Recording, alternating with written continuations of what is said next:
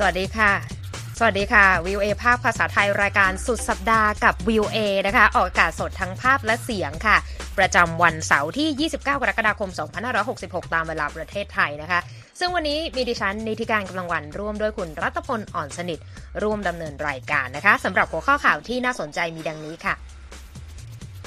นายพลไนเจอร์ขึ้นเป็นผู้นำคนใหม่หลังรัฐประหาร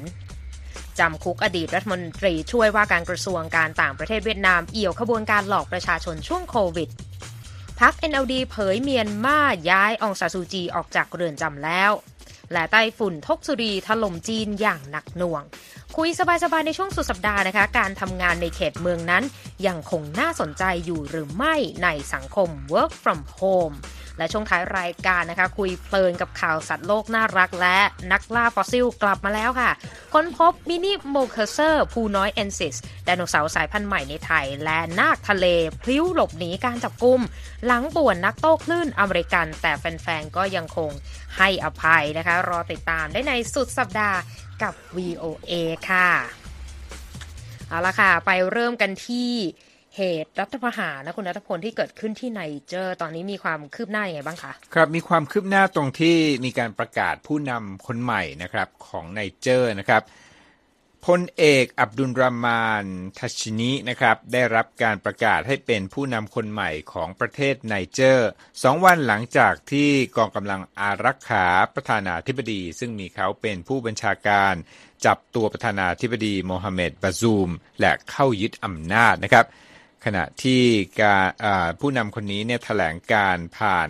ช่องโทรทัศน์ของรัฐในวันศุกร์นะครับคำแถลงการระบุตำแหน่งของพลเอกทาชินีว่าเขาเป็นหัวหน้าสภาแห่งชาติเพื่อการปกป้องประเทศ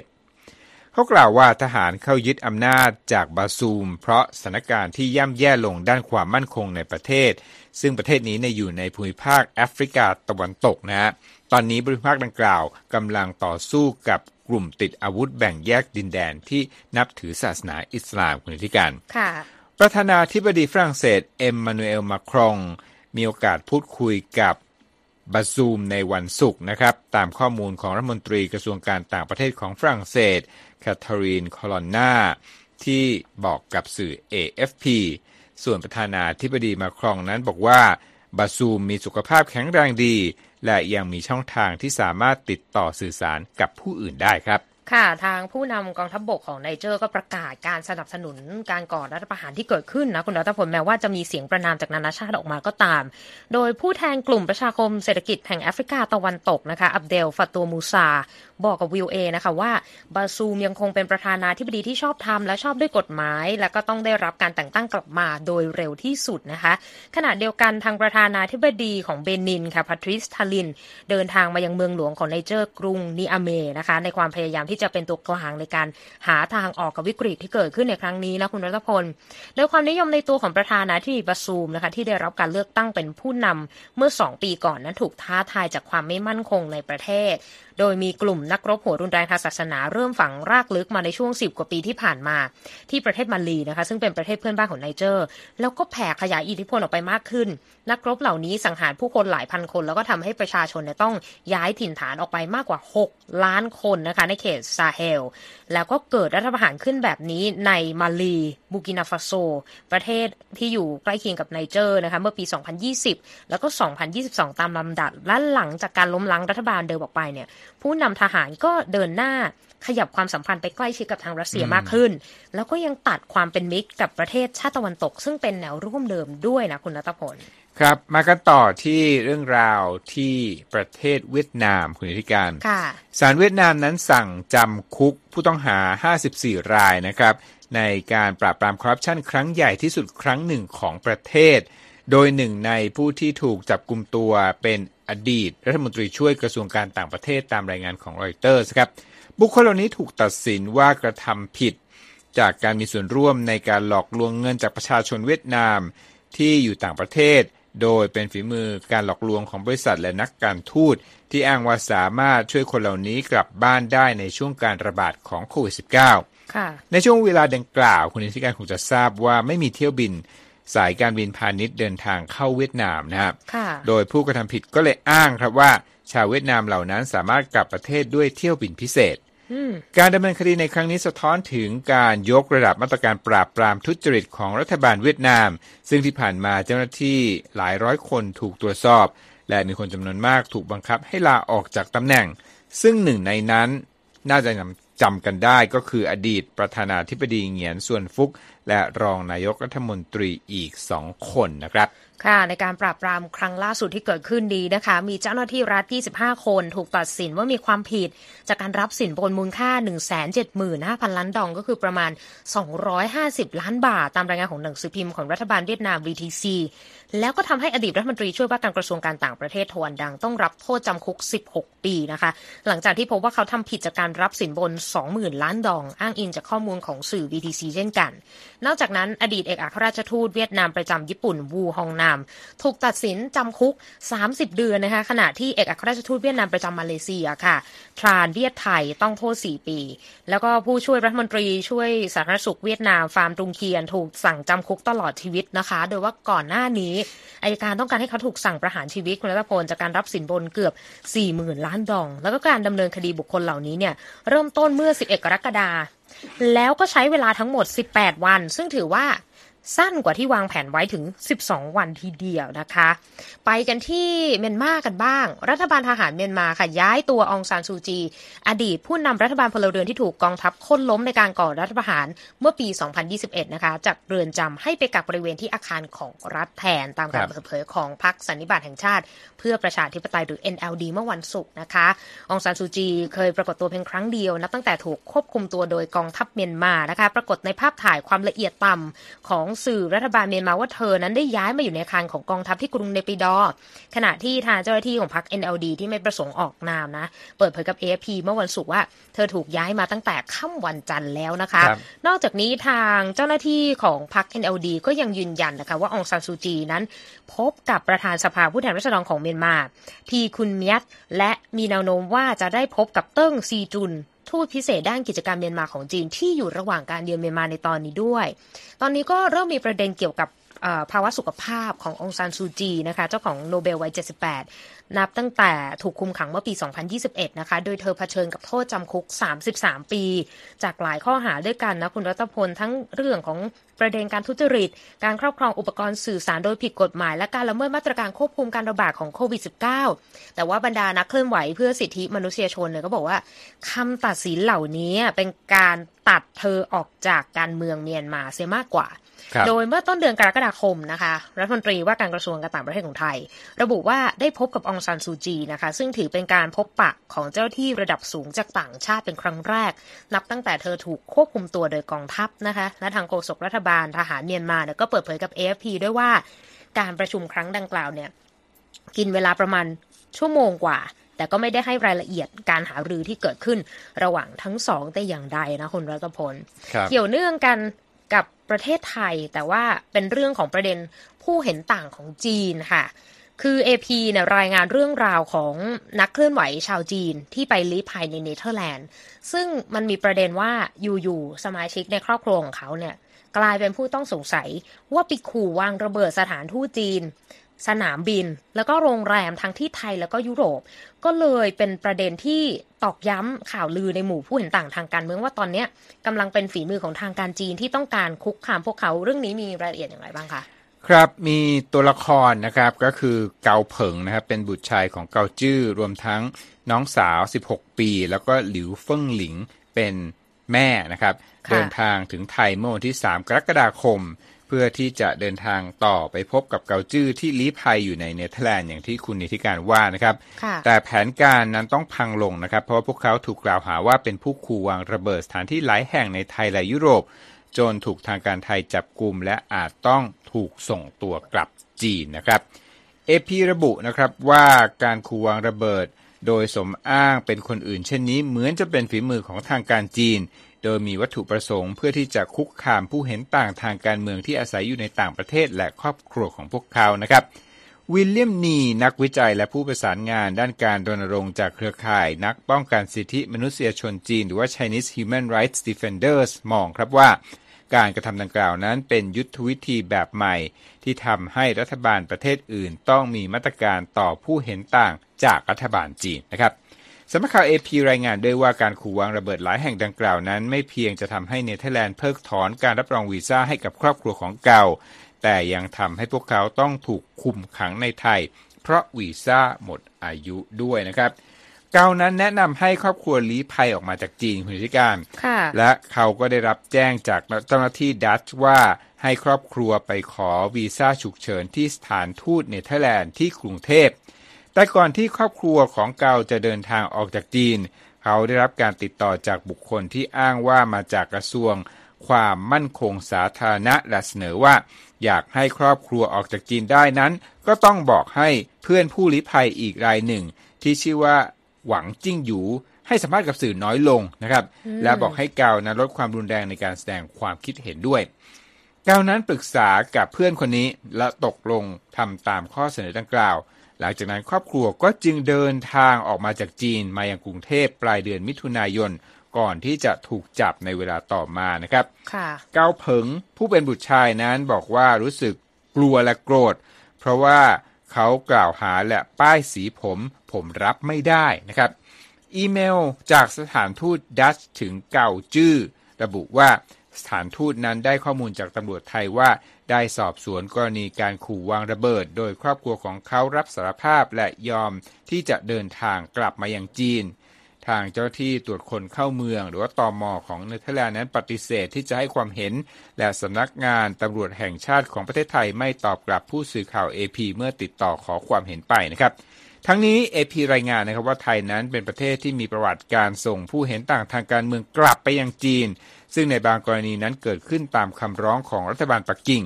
ในกรณีนี้ เจ้าที่ตำรวจไทยบอกกับทนายหลิวเฟิงหลิงของครอบครัวว่าสถานทูตจีนนั้นให้ความสนใจในกรณีที่เกิดขึ้นเป็นพิเศษครับ ค่ะนั่นก็เป็นประเด็นความเคลื่อนไหวนะคะของอนักเคลื่อนไหวชาวจีนที่มีความเห็นต่างทางการเมือง กับทางรัฐบาลปักกิ่งนะคะ ก็ขอบคุณมากนะคะสำหรับรายละเอียดนะคะ คุณรัตพล คุณกำลังรับฟังข่าวสดสายตรงจากวิวเอภาคภาษาไทยกรุงวอชิงตัน ไปอัปเดต สถานการณ์ไต้ฝุ่นทกซุรีกันต่อนะคะ เพราะว่าตอนนี้พัดถล่มทางตอนใต้ของจีนไปเป็นที่เรียบร้อยแล้วเมื่อวันศุกร์นะคะ เป็นเหตุให้เกิดฝนตกหนัก มีกระแสลมรุนแรง แล้วก็ทำให้สายไฟฟ้าเนี่ยขาดจนเกิดไฟไหม้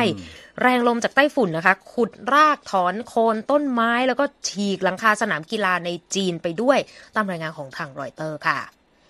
โดยไต้ฝุ่นทกซุรีนะคะ ถือเป็นพายุที่รุนแรงที่สุดที่พัดถล่มจีนในปีนี้แล้วนะคุณรัตพล และเป็นพายุลูกใหญ่ที่สุดเป็นอันดับสองซึ่งพัดถล่มมณฑลฝูเจี้ยนทางตอนใต้ของจีน นับตั้งแต่ไต้ฝุ่นมรันตีนะคะ ที่พัดถล่มจีนไปเมื่อปี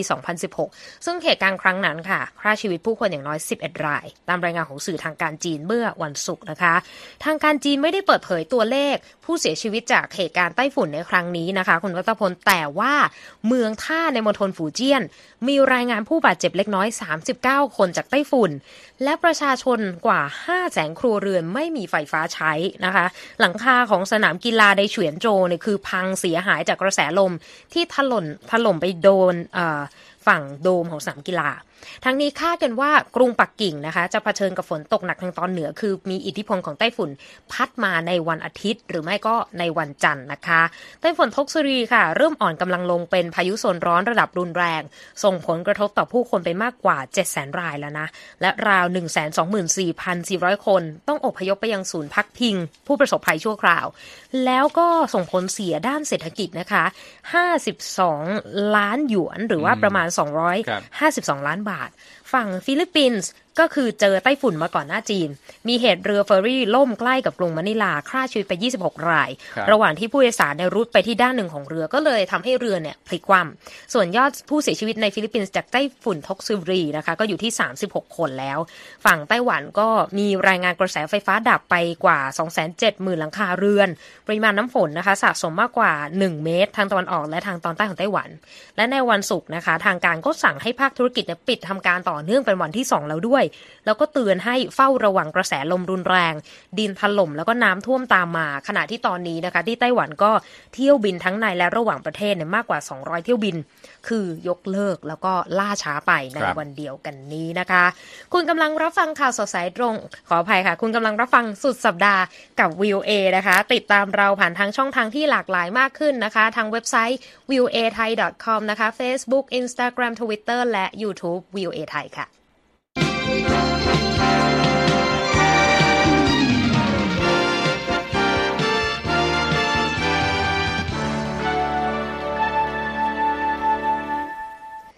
มาเช็คสภาพตลาดหุ้นกันบ้างนะคุณรัตพลเขียวยกแผงเลยนะคะ ดาวโจนส์บวก 177 จุดค่ะ ที่ 35,459 จุดนะคะ S&P บวก 45 จุดค่ะ ที่ 4,582 จุด NASDAQ บวก 267 จุดนะคะที่ 14,317 จุด ราคาทองคำบวก 0.64%ค่ะที่ 1,958 ดอลลาร์กับอีก 20 เซนต์ต่อออนซ์นะคะ ไปที่ประเด็นที่รัสเซียก็ถอนตัวจากข้อตกลงธัญพืชทะเลดำนะ ซึ่งเป็นเอ่อเส้นทางส่งออกสินค้าสำคัญของทางยูเครนครับแล้วก็ช่วยที่จะลดความรุนแรงของวิกฤตอาหารโลกไปได้ หลังจากที่รัสเซียส่งทหารไปรุกรานยูเครนนะคะ แต่ว่าตอนนี้ พอรัสเซียยกเลิกถอนตัวออกมาเนี่ยประเทศในฝั่งยุโรปก็เริ่มที่จะพิจารณาทางเลือกต่างๆสำหรับการนำเข้าธัญพืชจากยูเครน คือนำออกไปสู่ตลาดโลกนะคุณรัตพลโดยนักวิชาการโวโลดิเมียร์บูโดวิกนะคะกำลังเยือนมหาวิทยาลัยทัฟส์ของสหรัฐในขณะนี้ก็บอกว่าการถอนตัวของรัสเซีย ออกจากข้อตกลงนี้จะทำให้ตอนนี้เนี่ยไม่มีเรือขนส่งสินค้ายูเครนผ่านทะเลดำอีกแล้ว เพราะว่ามีความกังวลว่าอาจจะโดนทุ่นระเบิด หรือว่าถูกโจมตีจากฝั่งรัสเซียนะคะ หลังจากที่สัปดาห์ที่ผ่านมาเนี่ยทางรัสเซียก็ค่อนข้างที่จะมีท่าทีแข็งกร้าวกับเรือที่ระบุว่าจะแล่นผ่านทะเลดำไม่ว่าจะในรูปแบบไหนก็ตาม พอภายหลังจากที่รัสเซียบุกยูเครนไปเมื่อเดือนกุมภาพันธ์ปีที่แล้วเนี่ยประเทศในฝั่งยุโรปก็เปิดช่องทางพิเศษทางบกนะคะ ที่จะช่วยให้ยูเครนนั้น สามารถนำสินค้าออกมาสู่ตลาดโลกได้ภายใต้โครงการ Solidarity Lanes Action Plan ซึ่งครอบคลุมการขนส่งผ่านบัลแกเรีย ฮังการี โปแลนด์ โรมาเนีย แล้วก็สโลวาเกีย แต่ว่าที่ผ่านมาเนี่ยข้อมูลของสภาพยุโรปนะคะบอกว่าผลิตภัณฑ์ธัญพืชต่างๆ ที่เกี่ยวข้องเนี่ย 41 ล้านตันถูกลำเลียงออกจากเส้นทางดังกล่าว จากทางยูเครน แต่จำนวนดังกล่าวเนี่ยก็อยู่แค่ 60%ของสินค้าธัญพืชจากยูเครนนะคะ ส่วนอีก 40%น่ะยังไงก็ต้องผ่านทะเลดำอยู่ดี ดังนั้นก็ไปถึงทางเลือกหนึ่งก็คือ หลายประเทศพิจารณาที่จะส่งสินค้าจากยูเครนเข้าโปแลนด์ แล้วก็ส่งต่อไปยังประเทศแถบบอลติกสามครับประเทศก็คือลิทัวเนีย ลัตเวีย แล้วก็เอสโตเนีย ซึ่งทางผู้เชี่ยวชาญก็บอกว่ามันอาจจะมีต้นทุนที่สูงหน่อยนะคะ โดยกองทุนการเงินระหว่างประเทศหรือ IMF เนี่ยก็บอกว่าการที่รัสเซียถอนตัวจากข้อตกลง นี้เนี่ยนะคะอาจจะทำให้ราคาธัญพืชปรับตัวสูงขึ้น 10-15%เลยนะ และจะประเมินสถานการณ์นี้แบบใกล้ชิด และอีกเส้นทางหนึ่งที่น่าสนใจก็คือต้องผ่านประเทศในแถบบอลข่านอย่างโครเอเชีย แล้วก็มอนเตเนโกรนะคุณรัตพล แต่ว่าตัวเลือกเหล่านี้เนี่ยเคยหยิบมาพิจารณา แล้วก็มีการใช้จริงไปบ้างแล้ว แต่ว่าถ้าถูกนำมาทดแทนช่องทางทะเลดำเนี่ยเขาบอกว่ามันจะมีปัญหาตามมานะ เพราะว่าประธานสมาคมธัญพืชยูเครนนะคะมิโคลากอร์บาชอฟเนี่ยบอกว่าโครงสร้างพื้นฐานของฝั่งยุโรปเนี่ยไม่ได้ถูกสร้างขึ้นมาเพื่อรับสินค้าธัญพืชทั้งหมด ของการส่งออกจากยูเครน ขณะเดียวกันนะคะ ประธานสมาพันธ์การเกษตรแห่งยูเครนเนี่ยก็เปิดเผยกับ VOA ว่า พันธมิตรในยุโรปเนี่ยอาจจะต้องลงทุนอีกหลายพันล้านดอลลาร์เพื่อที่จะเพิ่มความพร้อม ด้านระบบขนส่งสินค้าออกจากยูเครน แต่ว่าก็หวังว่าสงครามความขัดแย้งที่เกิดขึ้นเนี่ยน่าจะยุติลงโดยเร็ว แล้วก็เส้นทางทางเลือกเหล่านั้นเนี่ยก็อาจจะเป็นสิ่งที่ไม่จำเป็นอีกต่อไปก็ได้นะคุณรัตพลคะครับผมไปอีกเรื่องหนึ่งเป็นเรื่องที่เกี่ยวข้องกับเรามากๆ แล้วก็คนที่เมืองไทยก็อาจจะได้รับผลกระทบเหล่านี้เหมือนกันนะคะ ก็คือวิธีการทำงานแบบ work from home อะคือพูดกันมานานแล้วว่า work from home เนี่ยจะอยู่กับเราแบบไปตลอดกาลเลยคือโควิดหมดไป แต่วิธีการทำงานแบบเนี้ยก็ยังคงอยู่ แต่ปรากฏว่าเรื่องนี้ก็นำไปสู่คำถามตามต่อไปอีก ว่าการทำงานในเขตเมืองเนี่ยมันยังคงแบบน่าสนใจน่าหลงไหลอยู่อีกหรือเปล่า ถ้าเกิดว่า work from home มันอยู่กับเราไปนานขนาดนี้ แล้วก็คุณรัตพลเนี่ยจะ เล่าให้ฟังค่ะ ครับเชื่อได้เลยนะว่าการ work from home ยังคงจะอยู่กับเราต่อไปนะ คือนายจ้างถึงแม้ จะอยากให้คุณเข้าออฟฟิศแบบร้อยเปอร์เซ็นแต่คุณก็ยังอยากจะยื้อที่จะอยู่ work from home นะครับ วิถีชีวิตของคนที่เราเดินตามท้องถนนนะ คุณนิติการเราจะค่ะเห็นว่าไม่มีความคล้ายเดิมอืม ถ้าเทียบกับช่วงโควิด ก่อนโควิดเนี่ยมันจะมีความคล้ายกับช่วงก่อนโควิดแล้วค่ะแต่ว่าถ้าดูสถิติจำนวนคนที่อยู่ในเมืองใหญ่ ปรากฏว่าคนอยู่เมืองใหญ่น้อยลงนะครับแล้วก็บริษัทที่ปรึกษา McKinsey Company เนี่ยออกรายงานฉบับใหม่ บอกว่าเมืองใหญ่จะอยู่รอดและไปได้ดีจากนี้ ถ้าผสมผสานรูปแบบพื้นที่การทำงาน แล้วก็รูปแบบอื่นๆ ที่สามารถดึงดูดคนให้อยู่ แล้วก็ให้ใช้พื้นที่ในเมืองได้นะครับค่ะรายงานชิ้นนี้พบว่าปริมาณคนเดินหรือเรียกว่า Foot Traffic บริเวณร้านค้าในเขตเมืองในปัจจุบันนี้ยังต่ำกว่าช่วงโควิดระบาดนะครับ คือราว 10-20%ขณะที่การเข้าทำงานออฟฟิศต่ำกว่าสมัยก่อนโคโรนาไวรัสประมาณ 30%ซึ่งถือว่าเยอะนะครับค่ะนี่เทียบเมืองใหญ่ทั่วโลกคุณนิธิกาญจน์ค่ะสำหรับจำนวนประชากรเมืองใน มหานครของอเมริกาอย่างนิวยอร์กแล้วก็ซานฟรานซิสโกนะครับก็ลดลง 5%ถึง 6%ตามลำดับในระหว่างกลางปี 2020 ถึงกลางปี 2022 อย่างที่ทราบ ค่าเช่าบ้าน ค่าที่อยู่อาศัยในเมืองใหญ่เหล่านี้เนี่ยพุ่งกระฉูดนะฮะก็เป็นสิ่งหนึ่งที่เป็นปัจจัยที่ทำให้คนเนี่ยอ่าไม่อยากจะอยู่เมืองใหญ่ต่อไปนะครับกรุงวอชิงตันนะฮะที่ตั้งของ Voice of America ภาคภาษาไทยนะครับค่ะบอกว่า จำนวนคนที่อยู่ช่วงกลางวันของนครหลวงแห่งนี้ของสหรัฐนั้นลดลง 82%ในช่วงระหว่างเดือนกุมภาพันธ์ปี 2020 ถึงเดือนเดียวกันของปี 2021 ถ้ามองถึงพวกเราเองค่ะเราก็เพิ่งกลับมาทำงาน เมื่อเดือนเมษายน 2021 นั่นเองนะครับใช่ และในการทำสำรวจความเห็นในปีนี้นะครับ คนที่ทำงานในกรุงวอชิงตัน 38%บอกอยากทำงานจากบ้าน โดยไม่ต้องเข้าออฟฟิศเลยนะฮะอืมรายงานของบริษัทที่ปรึกษา m c k คินซี่นั้นระบุด้วยว่า คนที่ย้ายออกจากเมืองใหญ่ในช่วงโควิดระบาดนั้น เขาบอกว่าติดใจแล้วก็ไม่มีแผนที่จะกลับมาอยู่ในเขตเมืองใหญ่อีกครั้งหนึ่งนะครับ ผู้บริหารรายหนึ่งของ m c k คินซี่ชื่อไรอันรูบี้เป็นคนร่วมเขียนรายงานชิ้นนี้บอกด้วยนะครับว่า เรื่องสำคัญที่เมืองต่างๆ ควรคิดถึงก็คือนโยบายจูงใจให้คนอยู่ในเขตเมืองมากกว่าประเด็นเรื่องงานเพียงอย่างเดียวนะครับอืมแล้วสิ่งสะท้อนนี้ก็เห็นได้จากวอชิงตันนะครับซาร่าพารารีนะครับเป็นผู้อำนวยการสำนักงานเขาบอกสำนักงานนี้ชื่อสำนักงานด้านชีวิตกลางคืนฮะและวัฒนธรรมบอก Office of Night Life and อ๋อ Culture ค่ะของสำนักงานเทนายกเทศมนตรีกรุงวอชิงตันเนี่ยกล่าวว่า แผนระยะยาวของกรุงวอชิงตันก็คือเปลี่ยนพื้นที่ใช้สอย จากอาคารสำนักงานให้มาเป็นพื้นที่อยู่อาศัยมากขึ้น ที่เป็นเช่นนั้นก็คิดว่าถ้าคนเนี่ยอยู่ในเขตเมืองกรุงวอชิงตันมากขึ้น ก็จะเกิดกิจการร้านอาหารที่เที่ยวกลางคืนแล้วก็สิ่งดึงดูดต่างๆ เหมือนเป็นวัฏจักรทำให้คนเนี่ย อยากจะเข้ามาอยู่ในย่านเหล่านั้นมากขึ้น แทนที่จะมาทำงานเพียงอย่างเดียวครับโอ้ก็เป็นแนวคิดที่น่าสนใจคือเมืองใหญ่เนี่ยก็ต้องปรับตัวตามกระแสแล้วก็วิถีของคนที่เอ่อมีพฤติกรรมการทำงานที่เปลี่ยนแปลงไปครับนะคะ คุณกำลังรับฟังสุดสัปดาห์กับวิวเอค่ะ ช่วงสุดท้าย เรื่องราวสัตว์โลกน่ารักและนักล่าฟอสซิลกลับมาแล้วรอติดตามค่ะ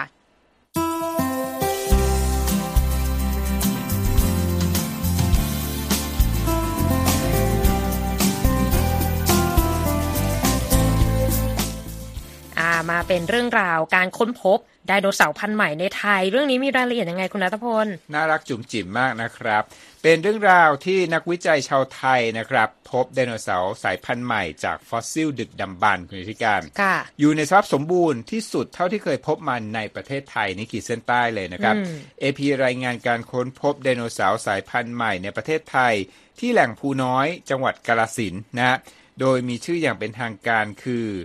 มินิโมเคอร์เซอร์ภูน้อยเอนซิสนะฮะมีคำว่าภูน้อยด้วยนะอ๋อนักวิจัยศูนย์วิจัยและการศึกษาบรรพชีวินวิทยานะครับ มหาวิทยาลัยมหาสารคาม นายสิตะ มานิตกุล กล่าวว่าไดโนเสาร์พันธุ์ใหม่ที่เพิ่งค้นพบนี้เป็นไดโนเสาร์ขนาดเล็กลำตัวยาวแค่ 60 เซนติเมตร และสามารถเติบโตจนมีลำตัวยาว 2 เมตรได้เมื่อโตเต็มวัย อาศัยอยู่ในยุคปลายจูราสสิก หรือประมาณ 150 ล้านปีก่อนนะครับ Minimocursor phunoiensis เป็นไดโนเสาร์สายพันธุ์ที่ 13 ที่พบในประเทศไทย และเป็นหนึ่งในชิ้นส่วนฟอสซิลที่สมบูรณ์แบบที่สุดเท่าที่เคยพบมาครับ ค่ะไปส่งท้ายกันวันนี้นะคะ เป็นสัตว์โลกน่ารักปนน่าหยิก นะคะอืมเป็นเรื่องราวที่เกิดขึ้นในแคลิฟอร์เนียนะผมครับคือเจ้าหน้าที่เนี่ยกำลังจะปวดหัวกันมาก ที่จะจับกลุ่มนาคทะเลตัวหนึ่ง คือมีพฤติกรรมก้าวร้าวแล้วก็พยายามที่จะแย่งกระดานโต้คลื่นนี่ดู นี่คือโฉมหน้าของตัวนาคต้นเรื่อง841ตัวต้นเรื่องเลย AP รายงานเมื่อปลายเดือนมิถุนายนนะคะว่าทีมผู้เชี่ยวชาญด้านสัตว์ป่าในแคลิฟอร์เนียเนี่ยคือปวดหัวมากเพราะว่าพยายามที่จะจับตัวนาค841มาเป็นหนึ่งสัปดาห์แล้ว แต่ว่าไม่ได้ผลสักที การจับกลุ่มนาคทะเลตัวนี้นี่ปรากฏว่าเกิดขึ้นหลังจากมีการเผยแพร่ คลิปวิดีโอที่นาค841เนี่ยขึ้นไปบนกระดานโต้คลื่นแบบก้าวร้าวดุดันไม่เกรงใจใคร และมีอย่างน้อยหนึ่งครั้งที่มันกัด แล้วก็ฉีกกระดานโต้คลื่น ระบุจากเจ้าหน้าที่เนี่ยนะคะเขาบอกว่าเจ้าหน้าค841 เนี่ยเคยมีพฤติกรรมก้าวร้าวมาแล้วแบบก้าวร้าวทุกปี ตั้งแต่ปี 2021 แล้วก็ 2022 ซะด้วย ทีนี้เจสสิก้าฟูจิอิค่ะ ผู้จัดการโครงการนาคทะเลของพิพิธภัณฑ์สัตว์น้ำมอนเทเรเนี่ยบอกว่าทีมงานเจอปัญหาเยอะในการจัดการกับเจ้านาคตัวนี้คือมันฉลาดจริง ๆ แล้วก็เริ่มที่จะรู้ทันการใช้ตะข่ายของมนุษย์ คล่องแคล่วว่องไว แล้วก็สภาพอากาศก็ไม่ค่อยเป็นใจในการจับกลุ่มซะด้วยนะคะ ทีนี้ช่างภาพจากซานตาครูซค่ะมาร์ควูดเบิร์กบอกว่าชุดจับกลุ่มเนี่ยเขาจะต้องจับด้วยมือ ไม่สามารถยิงยาสลบใส่ได้เพราะกลัวมันจะจมน้ำไปอีก แล้วทีนี้เขามีวิธีในการจับกลุ่มด้วยนะ AP เขาให้ข้อมูลมาคุณรัตพล คือครั้งล่าสุดเนี่ยมนุษย์เนี่ยใช้วิธีคือล่อให้มันมานอนบนกระดานโต้คลื่น คือชอบกระดานโต้คลื่นแหละดูทรงแล้วจากนั้นก็ค่อยๆ สาวกระดานมาที่เรือมาที่ทีมจับกลุ่มปรากฏว่าใกล้ๆจะถึง เจ้านาครู้ทันก็เลยกระโดดหนีแล้วก็เนี่ยภาพอย่างที่เห็นเนี่ยคุณรัตพลโซนเชียวนะคือนอนอาบแดดไม่ได้สนใจอะไรเลยนะคะ ก็รู้แล้วล่ะว่ามีความฉลาดเฉลียวมาก ทางเจ้าหน้าที่สัตว์ป่าก็เบิกบอกบอกกับ AP นะคะว่าพฤติกรรมก้าวร้าวของนาคเนี่ยแปลกมากเลยนะเกิดขึ้นน้อย สงสัยอาจจะเป็นที่ฮอร์โมนสูง หรือว่ามนุษย์นี่แหละที่ไปให้อาหารมันก็เลยครับเป็นเรื่องเป็นราวมาจนถึงทุกวันนี้ แล้วประเด็นคือมันมีภาพของการหลบหนีการจับกลุ่มของเจ้านาค841ด้วย และในอริยบทที่เราได้เห็นกันไปคือนอนพึ่งแดด อาบแดดแบบอยากได้ผิวแทนเนี่ยนะคะ เจ้านาควัย5ปีนี้นี่คือสุดๆไปเลย แต่ปรากฏว่าก็สร้างความเอ็นดูนะคะแฟนๆก็มาส่องกล้องดูมาคอยชมความน่ารักนะ แล้วก็ชาวเน็ตก็ปลื้มเอามากๆ เหล่าแฟนๆก็เลยบอกว่าเนี่ยอย่าไปยุ่งกับเขาเลย ปล่อยให้เขาอยู่ตามเดิมเถอะนะ ก็เป็นการแบบว่ามีแฟนคลับแล้วด้วย ก็เจ้าหน้าที่ก็ต้องมีวิธีการแบ่งรับแบ่งสู้นะคะ กับเอ่อภาคประชาสังคม แล้วก็อีกอย่างหนึ่งก็คือต้องดูแลเออว่าจะดีลกับเจ้านาค841 นี้ยังไงนะ เพราะว่าหนึ่งในชาวเมืองซานตาครูซเนี่ยแจ็คกี้แรนดอลบอกว่าเจ้านาคไม่ได้กัดอะไรเลย นอกจากกระดานโต้คลื่นนะมันก็เหมือนกับสุนัขที่เคี้ยวของเล่นแหละจะไปคิดมากทำไม มีทีมด้อมคอยสนับสนุนอยู่มีเบื้งหลังด้อมหน้าอืมแปดสี่หนึ่งเกิดขึ้นแล้วนะคุณรัตพล ทีนี้ประชากรนาคทะเลเนี่ยนะคะ ลดลง ถึงระดับ 50 ตัวในปี 1938 แล้วก็เป็นสัตว์คุ้มครองภายใต้กฎหมายสัตว์สงวน แต่ว่าตอนนี้ปรับเพิ่มขึ้นเป็น 3,000 ตัวแล้ว แล้วก็มีบทบาทสำคัญในการควบคุมประชากรเม่นทะเลและสาหร่าย ระบบนิเวศชายฝั่งก็เลยสมบูรณ์ในที่สุดนะ ก็มีข้อดีข้อเสียนะ แต่ว่าความน่ารักน่าเอ็นดูเนี่ยอะคุณจะเป็นด้อมนาค81 หรืออย่างไรเนี่ยก็ติดตามนะคะ คุณผู้ชมก็เช่นกันนะคะ และที่จบไปนะคะก็คือสุดสัปดาห์กับวิวเอวันนี้นะคะ ดิฉันนีที่การกำลังวัน และคุณรัตพลอ่อนสนิทผู้รายงาน ต้องลาไปก่อนแล้วก็สุขสันต์วันหยุดยาว สวัสดีค่ะ สวัสดีครับ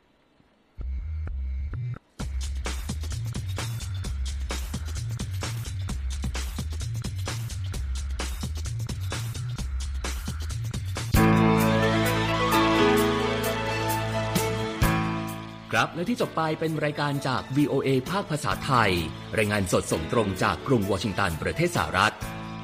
คุณผู้ฟังสามารถติดตามข่าวสารจากทั่วโลกได้ในทุกที่ทุกเวลา ที่เว็บไซต์ voa thai com รวมถึงทุกช่องทางในโซเชียลมีเดีย Facebook YouTube Twitter และ Instagram เริ่มต้นวันด้วยการอัปเดตข่าวสารจากทั่วโลก ผ่านรายการข่าวสดสายตรงจาก VOA ภาคภาษาไทย และสุดสัปดาห์กับ VOA ทั้งยังเรียนรู้เรื่องราวทางวัฒนธรรม และไลฟ์สไตล์ ผ่านรายการภาษาอังกฤษแบบอเมริกันของเรา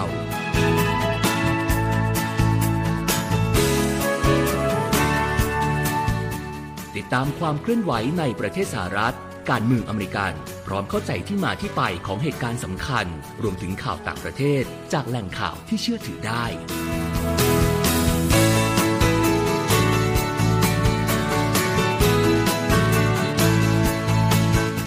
นอกจากนี้ VOA ยังมีบทสัมภาษณ์และคอนเทนต์แบบ Exclusive จากบุคคลที่น่าสนใจหลากหลายวงการ และยังมีเรื่องราวของคนไทยในประเทศสหรัฐอีกด้วย